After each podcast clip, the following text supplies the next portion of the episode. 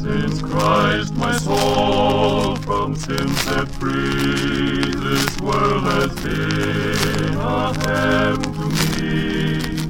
And miller sorrows and its woe, heaven my Jesus give to know. Oh, hallelujah, yes, 'tis heaven, 'tis heaven to know my sins forgiven.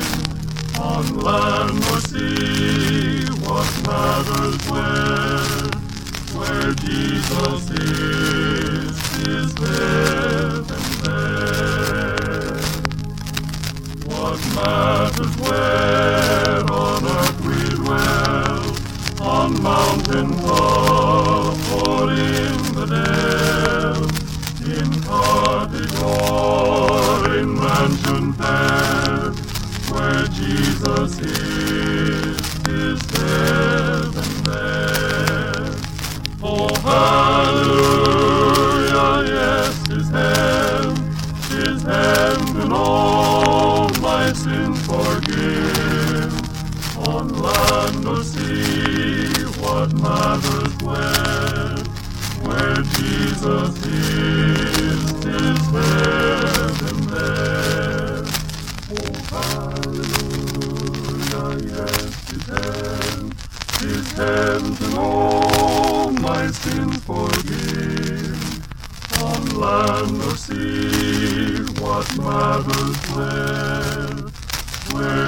Jesus is, is heaven there.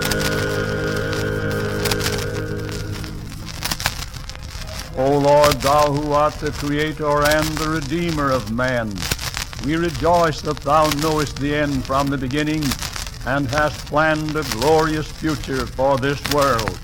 In thy holy book thou hast drawn aside the veil that hides the future and reveal to our rejoicing hearts the soon coming victory of righteousness that shall fill the earth with the glory of the Lord that this broadcast may bring this blessed and intelligent hope to those in every land who hear it. We ask through Jesus Christ our Lord. Amen. There is a place of quiet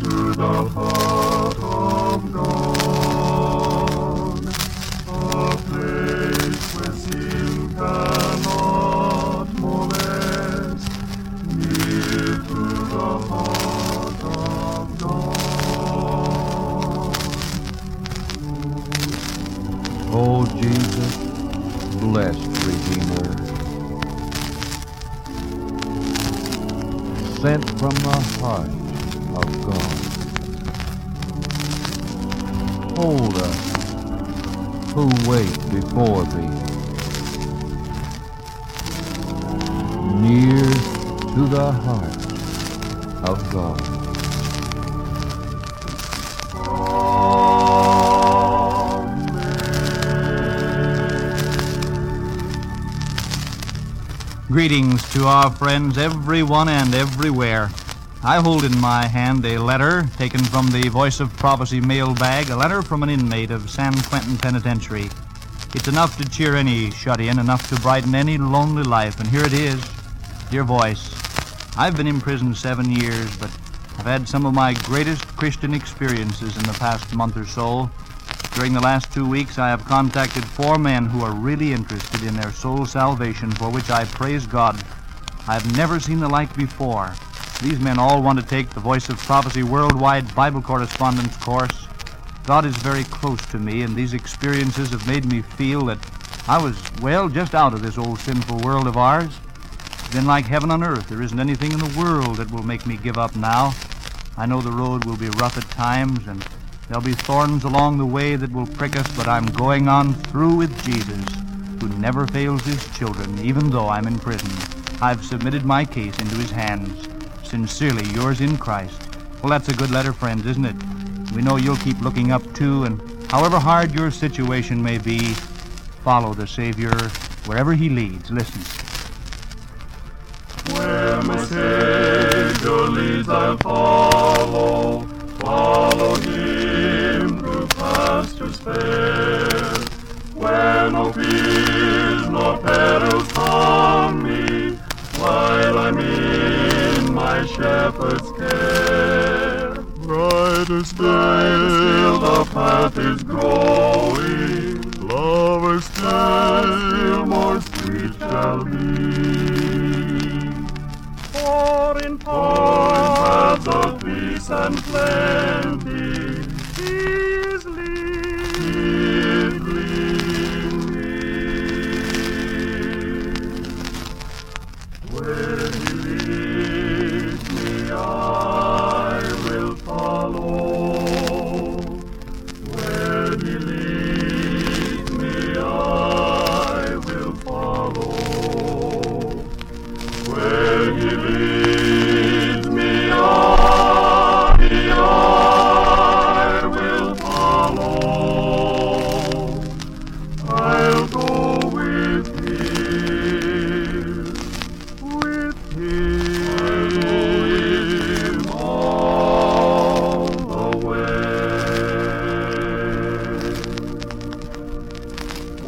Where my Savior leads, I'll follow. The thorn is the road. When the burdens for distress me, and when heavy is my load, Yet His Yet His love love brings blessed sunshine,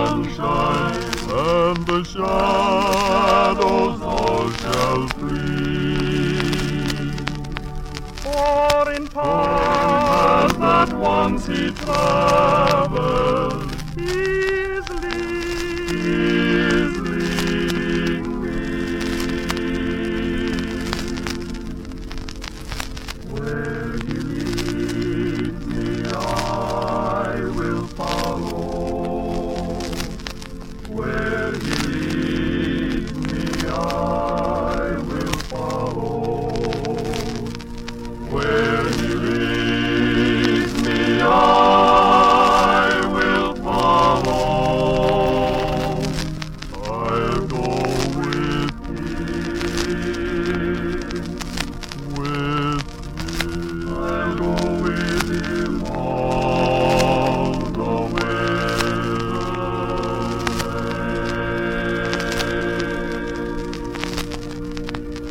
Thank you, King's Heralds. And now, the voice of prophecy with a Bible message for today the prophecies of Jesus. Once in a long while, someone writes to the Voice of Prophecy with the expectation that our program is designed to peer into his or her future, advise on business, marriage, and so forth, cast a horoscope, or do something of that nature. We've no such part, anything like that. Our broadcast is designed to meet a growing desire among thousands of people in our land and other lands to hear the simple gospel story and the scriptural prophecies of the Old and New Testament.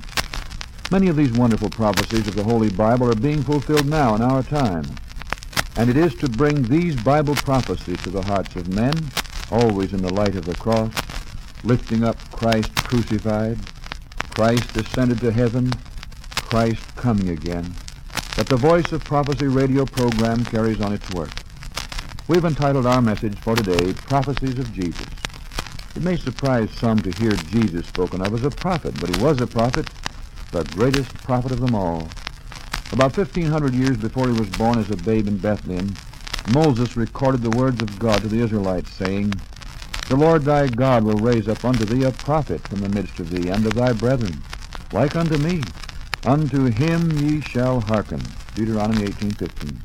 Read also verses 18 and 19. That this is a prediction concerning Christ is plainly stated by the Apostle Peter in Acts 3.20. So here we have Jesus called a prophet by no less authority than God himself. That ought to settle it for all who believe in the Scriptures. Not only was Jesus a prophet while here on earth, but it was his Spirit which inspired all the prophets of Old Testament times, as we read in 1 Peter 1.10. The Spirit of Christ, which was in them. And of course all the prophets of the New Testament were guided and inspired by Christ. They were his own disciples, his own apostles. It could not have been otherwise. Added to this, We have the testimony of the angel of the prophets in Revelation 19.10. Overcome by the glory of this mighty being, John, the writer of the book of Revelation, fell at his feet to worship him, but he said, See thou do it not. I am thy fellow servant, and of thy brethren that have the testimony of Jesus. Worship God, for the testimony of Jesus is the spirit of prophecy. So we see from this that the spirit of prophecy is the testimony of Jesus. It's his own message to men. That's the reason the prophecies of the Scripture are so important. They are the very words and messages of our Savior to us. And in these latter days, we need as never before to hear what he has to say to us. We cannot mention all the prophecies of Jesus in this little broadcast, but we shall consider some. For instance, what prophecy did the Savior make concerning his second coming? Here it is in the Gospel of John, chapter 14, verses 2 and 3. In my Father's house are many mansions. If it were not so, I would have told you. I go to prepare a place for you. And if I go and prepare a place for you, I will come again and receive you unto myself, that where I am, there ye may be also. From hearing that the time would come when the magnificent temple at Jerusalem would be entirely destroyed, what did the surprised disciples ask Jesus? We read their question here in Matthew 24, 3. They said, Tell us, when shall these things be, and what shall be the sign of thy coming and of the end of the world? Did our Lord intimate in his answer that the end of the world, or the end of the age, was then close at hand? No, indeed. He did just the opposite. He warned them against any such deduction, as we see in verses 4 to 6. He said, Take heed that no man deceive you. Many shall come in my name, saying, I am Christ, and shall deceive many. Ye shall hear of wars and rumors of wars. See that ye be not troubled, for all these things must come to pass, but the end is not yet. When we speak of the great prophecies of Jesus about the course of history, the end of the age, his second coming, some people say, oh, he said he was coming right away in the days of the disciples. But you see, that idea is entirely wrong. Jesus warned against that very thing and foretold many events of world history that would take place before his return. Read the whole 24th chapter of Matthew and see for yourself.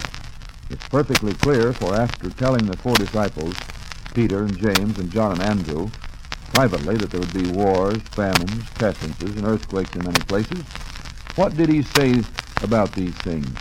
When did he say they would come? Notice verse 8. All these things, he said, are the beginning of sorrows. With all these things taking place is only the beginning of sorrows. The disciples certainly would not look for the Lord's coming immediately in their generation. How far was the gospel to be preached before the end? Did Jesus have anything to say about that? Certainly he did, as we read here in verse 14.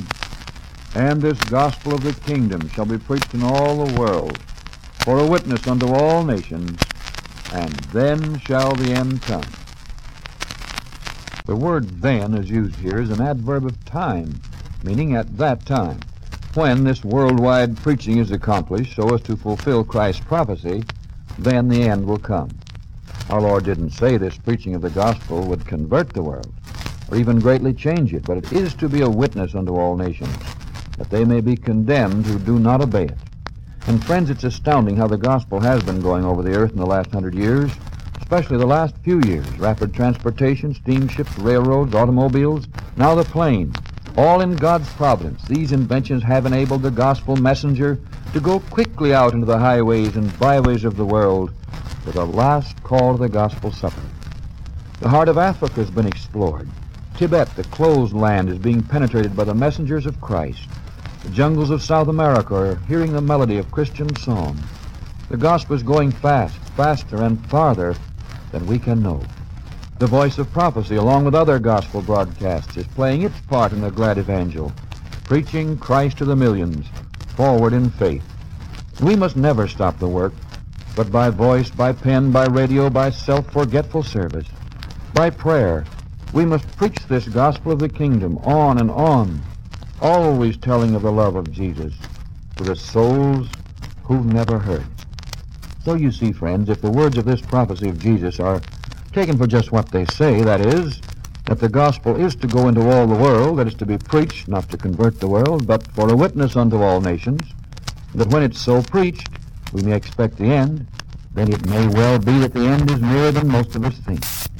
After giving a general summary of coming events, Jesus made a definite prophecy about the approaching fall of Jerusalem in verses 15 and onward of Matthew 24. When ye therefore shall see the abomination of desolation spoken of by Daniel the prophet stand in the holy place, whoso readeth let him understand. What is this abomination of desolation? When we read the parallel passage in Luke 21:20, it's clear. Notice, when ye shall see Jerusalem compassed with armies, then know the desolation thereof is near. This was all fulfilled about 40 years later when the pagan Roman army came and destroyed the holy city. The Jewish nation was scattered to the ends of the earth. Just notice the prophecy of verse 24. They shall fall by the edge of the sword, led away captive into all nations. Jerusalem shall be trodden down of the Gentiles until the times of the Gentiles be fulfilled. And from that day to this, Gentile powers have ruled Jerusalem and the Holy Land. The prophecies of Jesus never fail. Next, our Savior pictures the heathen persecutions and the great tribulation of the Dark Ages.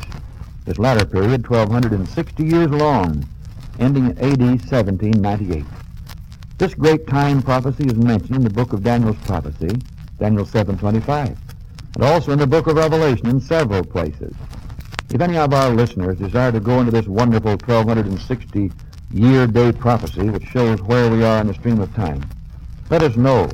We should be glad to mail a short explanation free. Better still, read that great book, The Prophecies of Daniel and the Revelation by Professor Uriah Smith, a verse-by-verse explanation of these great prophecies.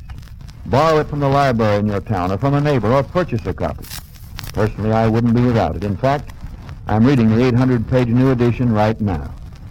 Next in Matthew 24:22, Jesus prophesied that those days of persecution would be shortened, and history proves that they were, he said.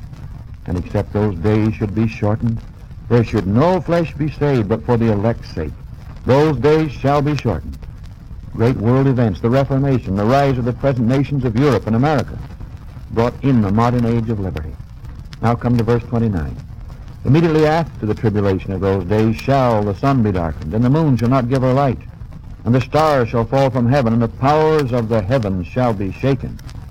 When Mark recorded the words of Christ, he put it this way, In those days, after that tribulation, the sun shall be darkened. Mark 13.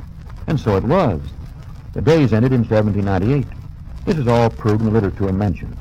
But the persecution eased up a number of years before, about 1773 or 1776.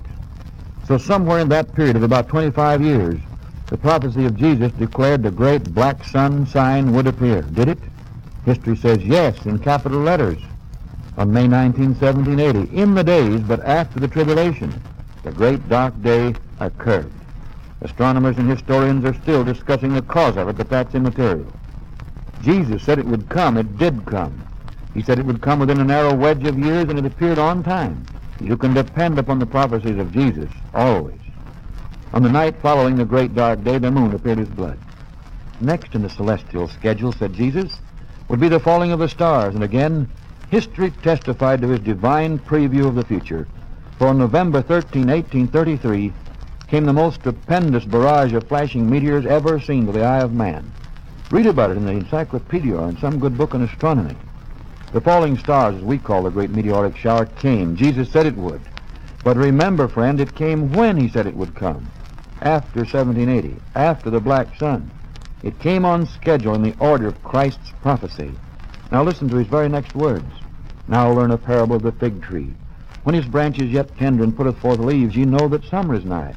So likewise ye. When ye shall see all these things, know that it is near, even at the doors. This brings us up to the beginning of this last century of inventions, missions, and war. Our century. Think of it, friends. He is even at the door. The coming King is at the door, who once the cross for sin sinners bore. But now the righteous ones alone, he comes to gather home. At the door. At the door. At the door. At the door, at the door, yes, even at the door. He is coming, he is coming. He is even at the door. In the next two verses of the prophecy, Jesus warns of the appearance of false Christs and false prophets, showing great signs and wonders. And they've come, and they are here. Modernized, streamlined to be sure, but they're here. We could name several at this very moment. Miracles, signs, wonders, dynamic and supernatural personalities, yes. If it were possible, they would deceive the very elect, but thank God it's not possible. And if they shall say unto you, Behold, he's in the desert, go not forth. He's in the secret chambers, believe it not. For as the lightning cometh out of the east and shineth even unto the west, so shall the coming of the Son of Man be. It's important for us to know the manner of our Lord's coming, not secret, not a secret rapture unnoticed for the world, but glorious in the heavens like the lightning and worldwide.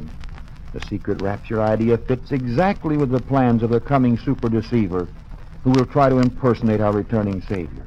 Remember, Jesus said, I've told you before, the moral condition of the world at Christ's return will be like it was in the days of Noah. The flood of water swept away a corrupt age. Can we know just when the prophecies of Jesus will reach their final fulfillment in his return? No. He's not revealed this to us or anyone else for obvious reasons, for our own good. But friends, he's coming. We can tell when he's near, even at the door. But of that day and hour knoweth no man, not the angels of heaven, but my Father only. Friends, we do not know the day nor the hour, the exact time, but we are not only permitted to know when it's near, we are commanded to know. Verse 33 says, When ye shall see all these things, know that it is near, even at the door. Verily I say unto you, this generation shall not pass, till all these things be fulfilled. Heaven and earth shall pass away, but my words shall not pass away. We know not the hour of the Master's appearing, but signs all foretell that the moment is nearing. When he shall return, 'tis a promise most cheering, but we know not the hour. He will come. Let us watch and be ready. He will come. Hallelujah,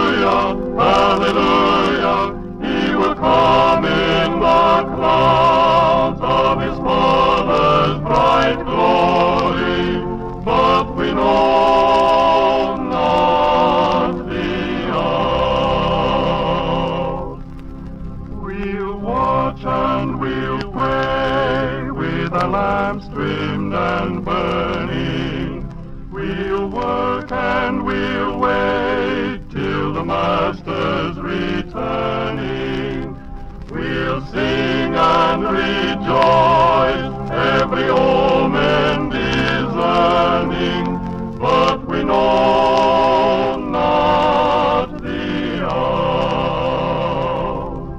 He will come.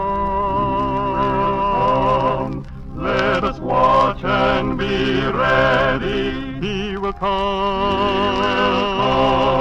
Hallelujah, hallelujah. He will come in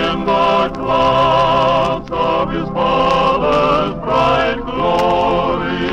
But we know not the hour. Watch ye therefore, for ye know not when the master of the house cometh, at even or at midnight or at the cock crowing or in the morning, lest coming suddenly he find you sleeping. So watch, fellow traveler, and be ready, for come he will, and that in the clouds of his Father's bright glory. Nothing you can do right now at this late crisis hour in human history is of greater importance than to be prepared. Have faith in God, whoever you may be. Have faith in God, on land and on the sea. Have faith in God. He cares for you and me. Have faith, dear friend, in God. Oh, safe to the rock that is higher